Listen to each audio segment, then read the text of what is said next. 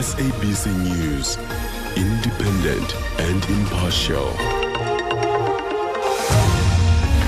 Here top stories. The fate of Masuku's and Diko to be revealed today and soldier to appear in court for allegedly shooting civilian.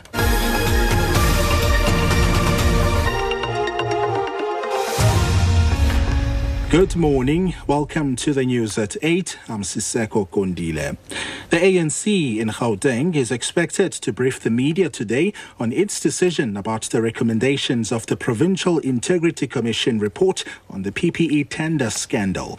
The commission was investigating the alleged involvement of Health MEC Dr. Bandile Masuku, his wife Loyiso, and presidential spokesperson Khusela Diko in PPE tender corruption.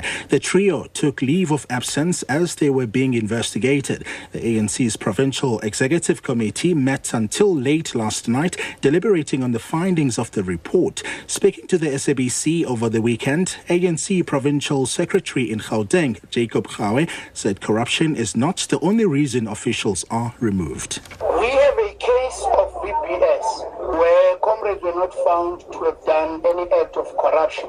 And it, because PIC doesn't have mechanisms and capacity to investigate corruption, but they're investigating the integrity, political oversight, the decisions of leadership. And if there is a report that suggests that there is morality, there is failure, and the leader didn't do what he's supposed to do, yes, you can fire that person. You don't fire people only because they're corrupt. You also fire people for sleeping at work. Health Minister Dr. Zweli Mkhize says issues over public servants not having received pay increases this year are still under discussions. This as members of trade union Nehawu prepare to protest at the union buildings in Pretoria today and outside the offices of premiers in all nine provinces.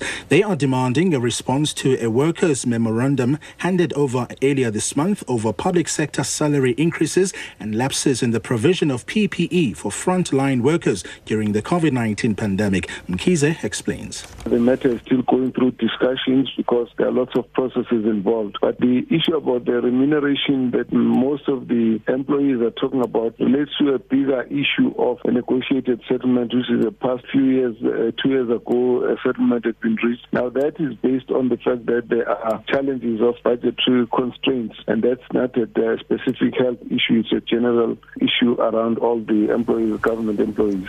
The Democratic Alliance has called on Parliament to resume full operations from today as the country enters lockdown level one. The party says the institution should put COVID 19 protocols in place and resume all legislative functions. DHF Whip Natasha Mazzone says the House ought to lead by example and stop making excuses.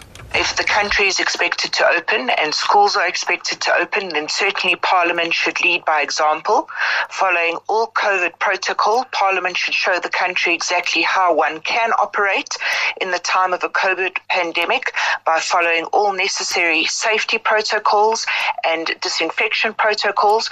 But certainly, Parliament needs to hold the executive to account, needs to show the country that we are operational and running, and needs to lead by example.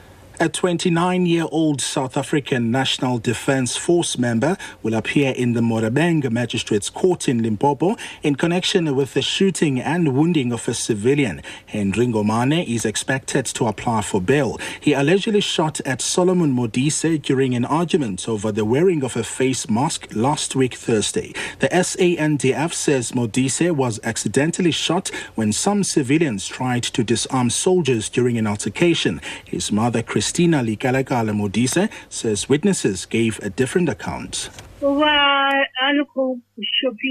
They say he was at the shopping complex eating a packet of peanuts.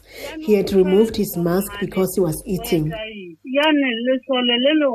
One of the soldiers ordered him to wear the mask and eat, and my son said that was impossible. The soldier then threatened to shoot him, and my son told him he should go ahead because he had the power.